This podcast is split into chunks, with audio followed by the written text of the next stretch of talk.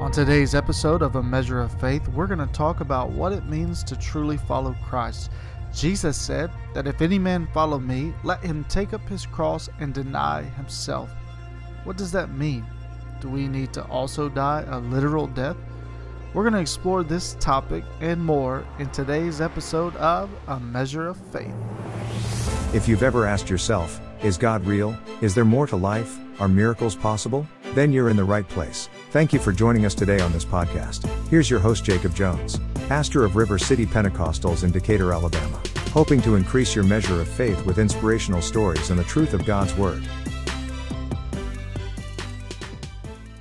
Welcome to today's episode of A Measure of Faith. This is episode number seven on this show, but it is episode number two, part two, rather, uh, in a series I'm doing where I'm teaching a Bible study that I wrote called Follow Him. You can find that Bible study, and it's a free PDF that you can download on followhim.online. Followhim.online. And uh, if you have trouble finding that website because it's not a .com or .org or whatever, you can go to jacobjones.org and you'll see a link to it on there as well. Um, you can download it as well to follow along with with this show because I'm teaching from those notes. And feel free to make copies of it, print it, send it to people, email it to people, do whatever you want to do with it. Just don't sell it because my plan is to never uh, charge money for this Bible study. In this Bible study, I teach you how to follow Jesus. Jesus said that we should follow him. We should take up our cross, deny ourselves, and follow him. And how do we do that? In the first episode of this series, which was episode six of this show, part one of this lesson, uh, we talked about how to follow Jesus in birth, the new birth experience, and we differentiated between a natural birth and a spiritual birth that Jesus was talking to Nicodemus about in John chapter 3. We understood that the new birth involved water and spirit, and when the gospel message was first preached, and after Jesus was glorified, the Holy Spirit fell and everybody that Peter preached to that day that heard the gospel, they responded to the gospel by being baptized in water and filled with the Holy Spirit. Water and Spirit. That is the new birth experience. And it's how you enter into the kingdom of God. Jesus said you can't enter into the kingdom of God without being born of the water and the Spirit. And I'm actually, um, I'm actually, as a side note, I'm working on a book right now called the two kingdoms, where I talk about the kingdom of God and the kingdom of heaven. And the kingdom of God is specifically when you are born again, you are entering into the kingdom of God. So, if you have been born again, you've repented of your sins, baptized in Jesus' name, filled with the Holy Ghost, welcome to the kingdom of God. If you've never experienced that in the way that the Bible described it in the book of Acts, then I would encourage you to follow along in these lessons as we dive a little bit deeper into how to follow Jesus.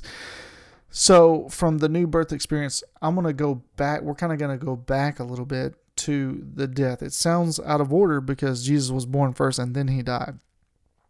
But the new birth is an experience, the spiritual birth is a spiritual experience that happens after you die. I know it sounds backwards, but we're not talking about a literal death, just like we weren't talking about a literal a literal birth in the last episode. We're going to talk about a spiritual death that occurs, and this is lesson two again of a two of a four part series on my Bible study. Follow Him, which again can be found on followhim.online. And so let's get started. So the death of Jesus is undoubtedly the most well known event in the history of the world. I mean, everybody knows about it. All 2.4 billion Christians obviously know about it, and almost everyone that's not a Christian has at least heard about it. And there's a reason for this. God planned this event before the world was ever formed. And I want to talk about for a minute this idea of two mysteries. I spoke about this a little bit in episode of this episode 3 of this podcast when I was talking about the nature of God and this idea is something that I I got from the teaching of my pastor growing up, Pastor Stan Davidson, who pastors in, in uh, Church on the Rock in Gadsden, Alabama, and he he he's the one that first brought this revelation to me. And as you study Scripture, it becomes obvious that this is this is true, and this it's it's pretty awesome when you look at this. There's two mysteries that the Bible talks about in the New Testament. Paul actually talks about them. The first one is the mystery of iniquity and the the other one is the mystery of godliness. What's the mystery of iniquity? It's mentioned in Second Thessalonians chapter 2 verse 4 when Paul is talking about how Satan will inhabit a man called the antichrist, the son of perdition, and that man plans to do what he has always tried to do and that you know is no different. The devil's game hasn't changed. He's trying to be God. The very first sin when one of God's angels called Lucifer tried to lift himself up to be greater than God. Because of this sin, Lucifer and one third of all the angels were cast out of heaven. And the next time we hear about him, he's taken the form of a serpent in the Garden of Eden. And then he tries to get God's creation to do the same thing he tried to do, which is to become like God. He told Adam and Eve, if you'll eat of this fruit, you'll be like God. That's what's really going to, you're not going to die. You're going to be like God. And this is the mystery of iniquity. When man is sinning and disobedient, disobeying and following his own will, and, and he's disobeying God's commands in order to be his own God. Iniquity is another word for sin, but it literally means lawlessness. Iniquity isn't you know, in its simplest form, it's it's it's basically just disobeying God's laws or commands. But if you really think about it, it's saying I'm going to basically take everything into my own hands. I'm going to do it my own way. It's really about your will versus God's will. God told Adam and Eve, "Don't eat of the tree of the knowledge of good and evil." When they broke that law to become like a god, they were partaking in the mystery of iniquity. Lucifer tried that in heaven. He's going to try it again one day on earth when he inhabits the Antichrist and walks into the temple, performs the abomination of desolation, and tries to claim to be God. But until that happens, he attempts uh, or he tempts each of us to try to do the same thing, to forsake God's laws and be our own God. This is the mystery of iniquity. It's directly uh, in opposition to the mystery of godliness, which we'll talk about in a second. But first, I want to talk about the cost of sin. We, t- we, we read this in the last lesson the cost of sin. In Romans 6:23 it says for the wages of sin is death but the gift of God is eternal life in Christ Jesus our Lord. When Adam and Eve sinned the Bible tells us that God made coats of skin for Adam and Eve because they were now able to see that they were naked and they were ashamed. Their eyes were open. They they now knew about evil. This was the first blood that was ever shed to cover sin because God had to kill some animals to make those coats of skin. So from this point forward there was a precedent set. There would always need to be a substitute sacrifice required to pay for man's sins. And this is because it was God's law that the payment for sin would be death. The problem was the blood of animals was not sufficient to break the curse of sin forever. It was just a temporary solution. How do we know this? Well, we know this by reading Hebrews chapter 9 verse 13 through 15. Let's read that now. Verse 13 says, "For if the blood of bulls and goats and the ashes of a heifer sprinkling the unclean sanctified to the purifying of the flesh, how much more shall the blood of Christ, who through the eternal Spirit offered himself without spot to God, purge your conscience from dead works to serve the living God? So the blood of bulls and goats, the writer of Hebrews alludes to the fact that that, that wasn't enough. It only carried your sin forward one year, according to the word of God. But there was a better plan, the plan that God had from the beginning. Since the blood of bulls and goats was only a temporary solution, God became the ultimate sacrifice to give us eternal life. God did this by becoming a man. 1 Timothy 3:16 talks about the mystery of godliness and Paul says, "And most certainly the mystery of godliness is great. He was manifested in the flesh, vindicated in the spirit, seen by angels, preached among the nations, believed on in the world, taken up in glory. The mystery of iniquity was when man tries to become God. The mystery of godliness is when God became man. He was manifest in the flesh. This was his plan all along. In John chapter 1, it says in verse 1 In the beginning was the Word, and the Word was with God, and the Word was God. And then in verse 14, it says, And the Word became flesh and dwelt among us. If we go back to verse 3, it tells you that everything that was created, everything that was made, was made with that idea that the Word would become flesh. That and the Word was God. So God would become flesh, and we observed his glory as the one as the one and only Son of the Father, full of grace and truth. In other words, Jesus was the plan from the very beginning. Remember, verse 1 says the Word was with God, the Word was God. Verse 14 tells us the Word became flesh, meaning the Word became a man, Jesus. Just like in 1 Timothy 3:16 how we read the mystery of godliness is when God manifests himself in the flesh.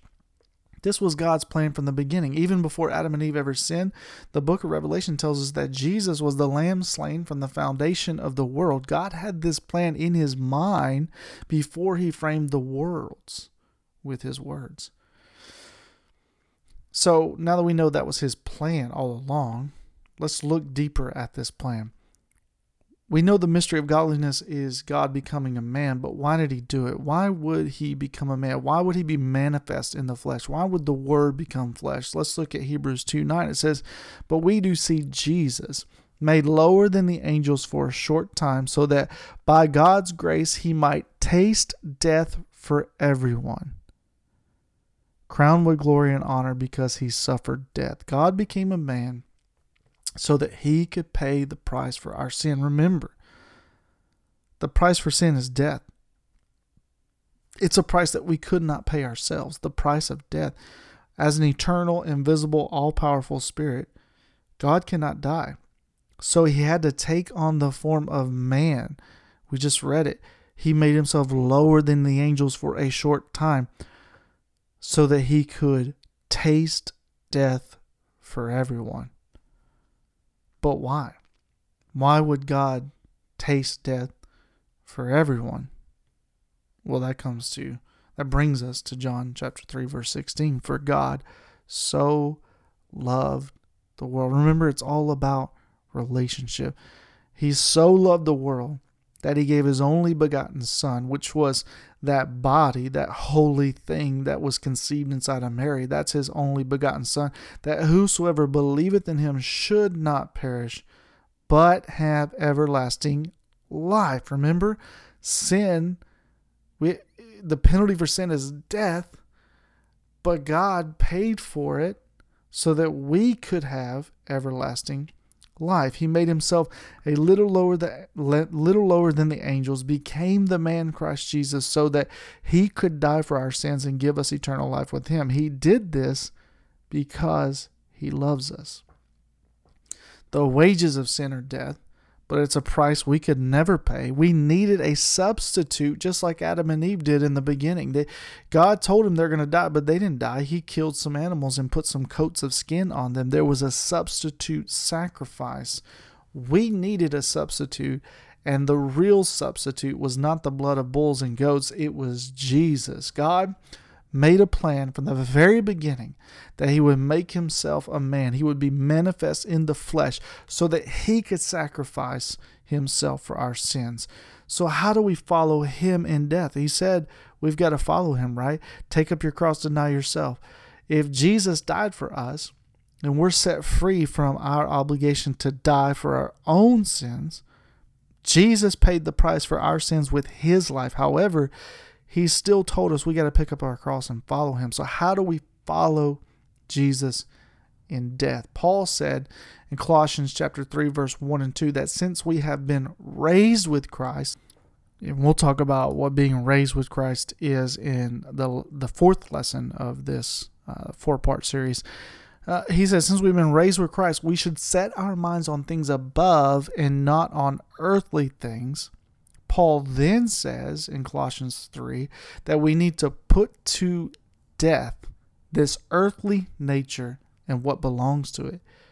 He goes on to talk about what the earthly nature is and those things that we need to put to death. He he tells us that it's sexual immorality, impurity, lust, evil desire, greed, idolatry, anger, wrath, malice, slander, filthy language, and lying. Then he goes on to say in Colossians chapter 3, starting in verse 9, he says, Do not lie to one another, since you have put off the old self with its practices and have put on the new self you are being renewed in knowledge according to the image of your Creator. So, before we can be raised with Christ, he says we must first put to death that which belongs to our earthly nature. By doing this, we are putting off the old self and its practices and we're putting on a new self. We are literally exchanging our earthly nature for one we will have when we get to heaven, i.e., the things above.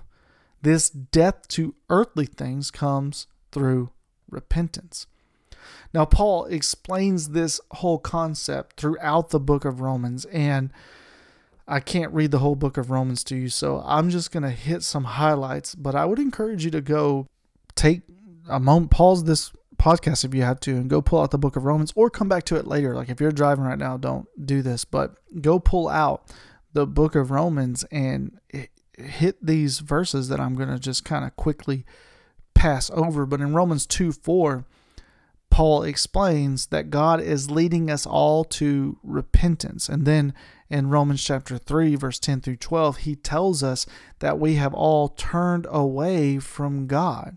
In Romans 5 20, he tells us that when sin is multiplied, grace is multiplied even more. In Romans 6 1, he tells us that we should not continue in sin just because God's grace can cover our sin. Just because, er, you know, if there's a lot of sin, there's always more grace, he says, but that doesn't mean that we just keep sinning because there'll be more grace.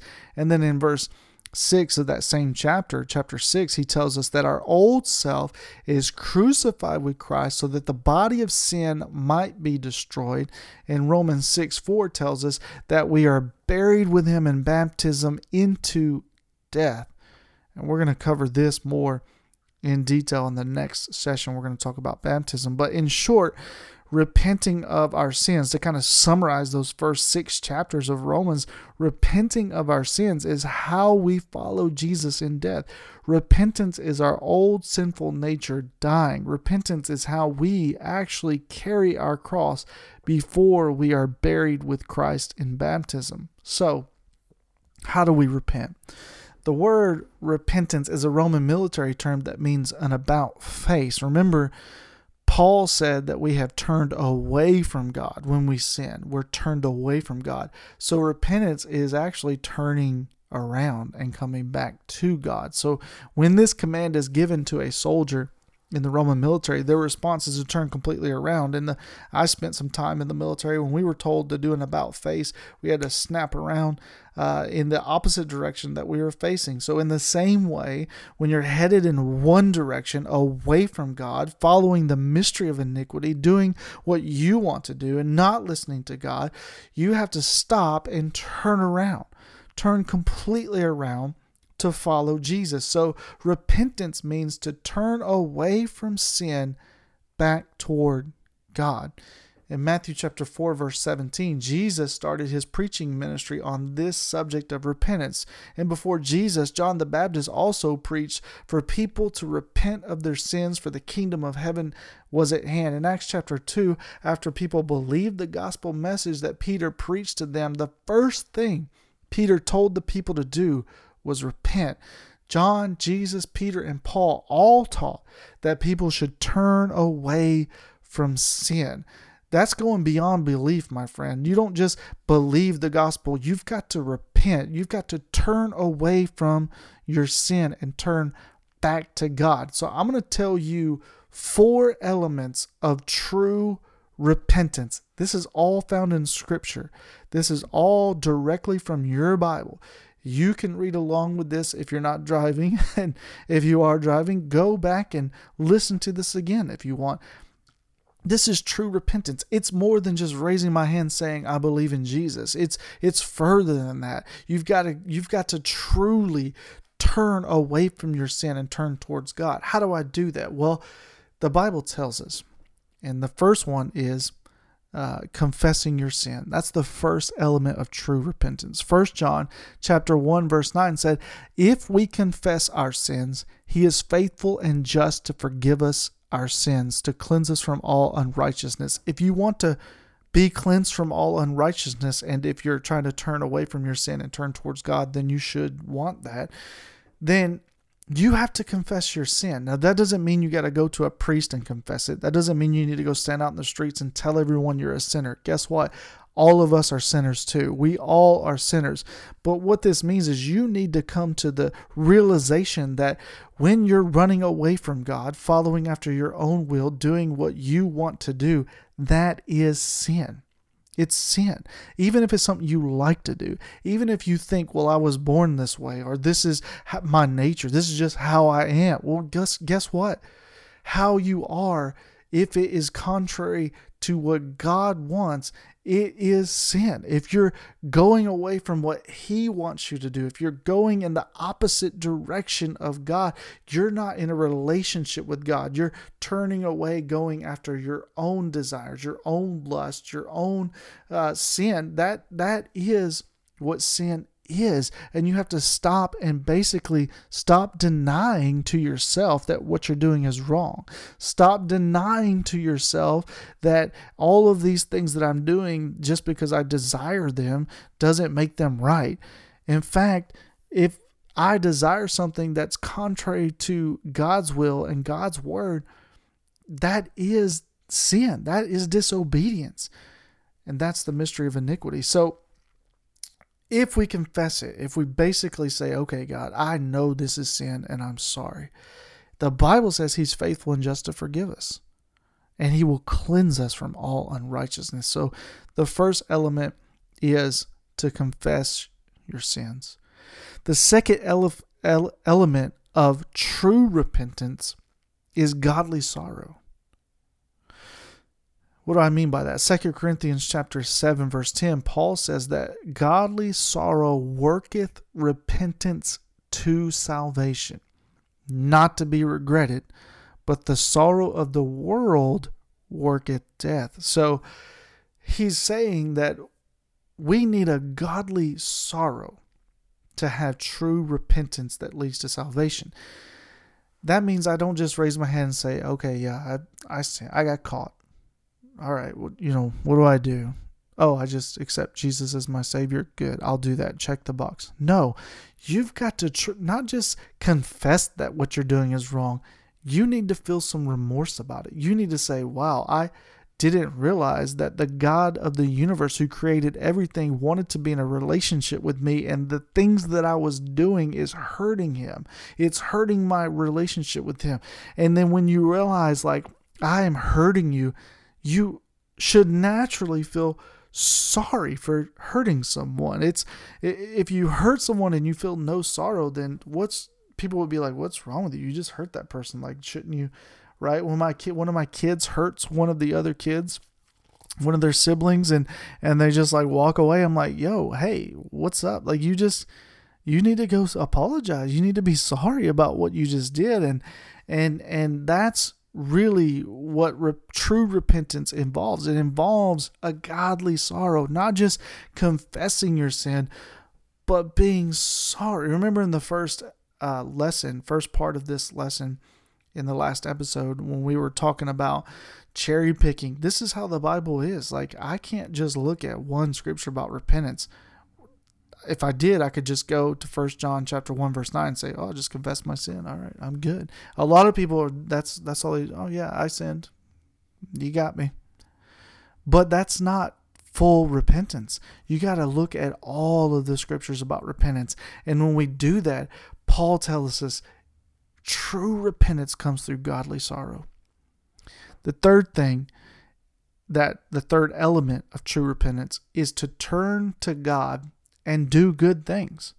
Acts 26:20 says instead I preached to those in Damascus first and to those in Jerusalem and all the region of Judea and to the Gentiles that they should repent and turn to God and do works worthy of repentance.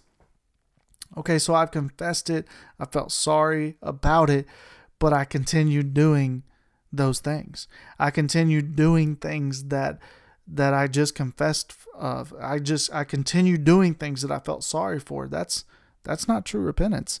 True repentance is when you turn to God and you start doing things worthy of repentance. You start saying, "Okay, God, I'm not going to follow my will anymore. What's your will for my life? What do you want me to do?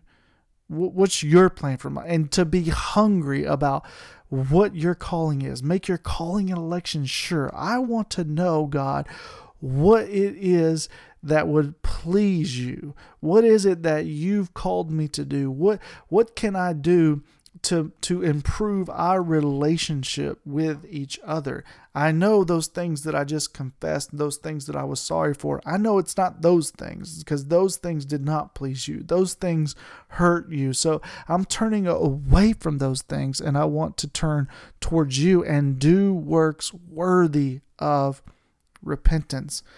And the fourth and final thing is one that I think many people often overlook because even after we've confessed our sins and we're sorry, we have a godly sorrow for our sins, and we turn away from some of the things that we were doing and we turn towards God and we start doing some good things and we think, okay, we're good. But there's one other element of true repentance. In Matthew chapter 6, verse 14 and 15, Jesus says, For if you forgive others of their offenses, your heavenly Father will forgive you as well. But if you don't forgive others, your Father will not forgive your offenses. Offenses there means your sin. When you sin, if you forgive other people when they sin against you, then God will forgive you. So, this is the fourth element of true repentance is when you learn to forgive others. Because God has forgiven you, you should have mercy on other people. Don't try to say, well, I accept this forgiveness from God, but when somebody else does something to me, I'm going to hold a grudge. I'm going to be angry at them. There's a there's parables about this. Like this is this is an element of true repentance when you learn that the mercy from that God gave me is something that I need to turn around and give to his other children, other people he's created. I've got to learn to forgive others. And if you don't learn to truly forgive other people, you'll never have true repentance yourself because God's going to take back the forgiveness that He gave you. It's very, very important. This is something that can't be overlooked. To find true forgiveness of sin, you've got to forgive other people. And so, in conclusion, we are all sinners.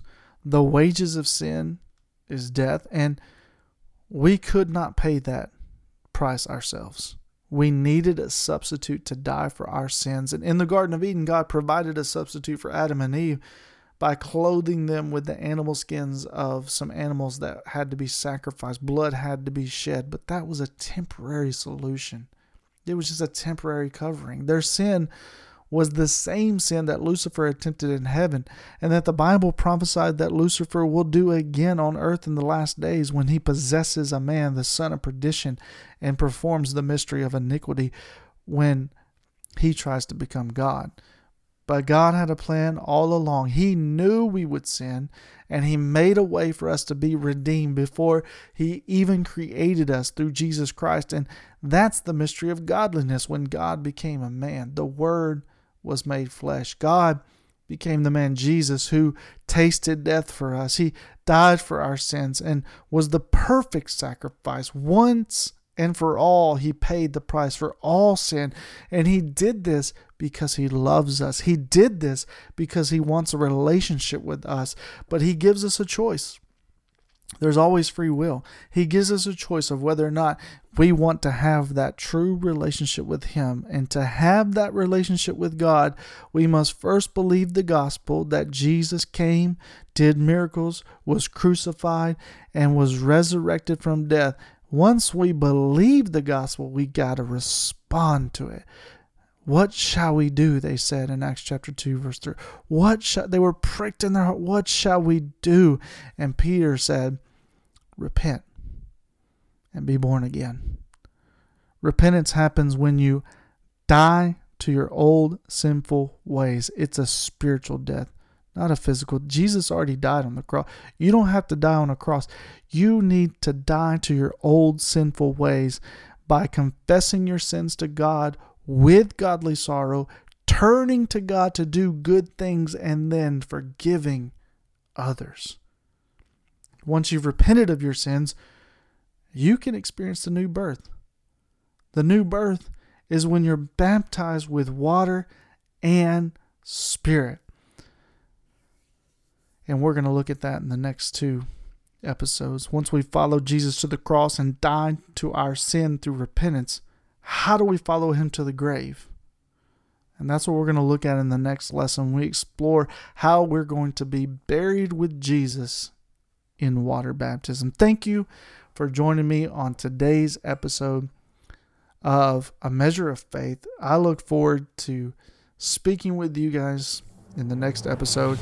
It's it's always my pleasure to share the truth that God has revealed to me and not to take it for granted because there's so many people that have been confused by false teachers, by by traditions of men, by philosophy, by by the rudiments of the world, by all of these things that that are speaking at us, all this noise that's coming at us. But when you get rid of all the noise and you just go straight to the Word of God, He makes it very clear. He's not trying to hide the truth from you. God wants to be in a relationship with you. And the first step towards having that relationship with God is to repent of your sins. Paul said, I die daily. He's not physically dying, he's repenting of his sins every day. That's something that you should do every day. God, forgive me of my sins. I'm sorry, God. Creating me a clean heart, renewing me a right spirit. Forgive me of my lust. Forgive me of my pride. Forgive me of any of my sins, God. Anything that I've done that was my will and not your will. Forgive me, oh God, as I forgive others right now in the name of Jesus. If if you will say something like that in your own words, God, I'm sorry. The Bible says he is faithful and just to forgive you of your sins. God bless you. Enjoy the rest of your day, and we'll see you on the next episode.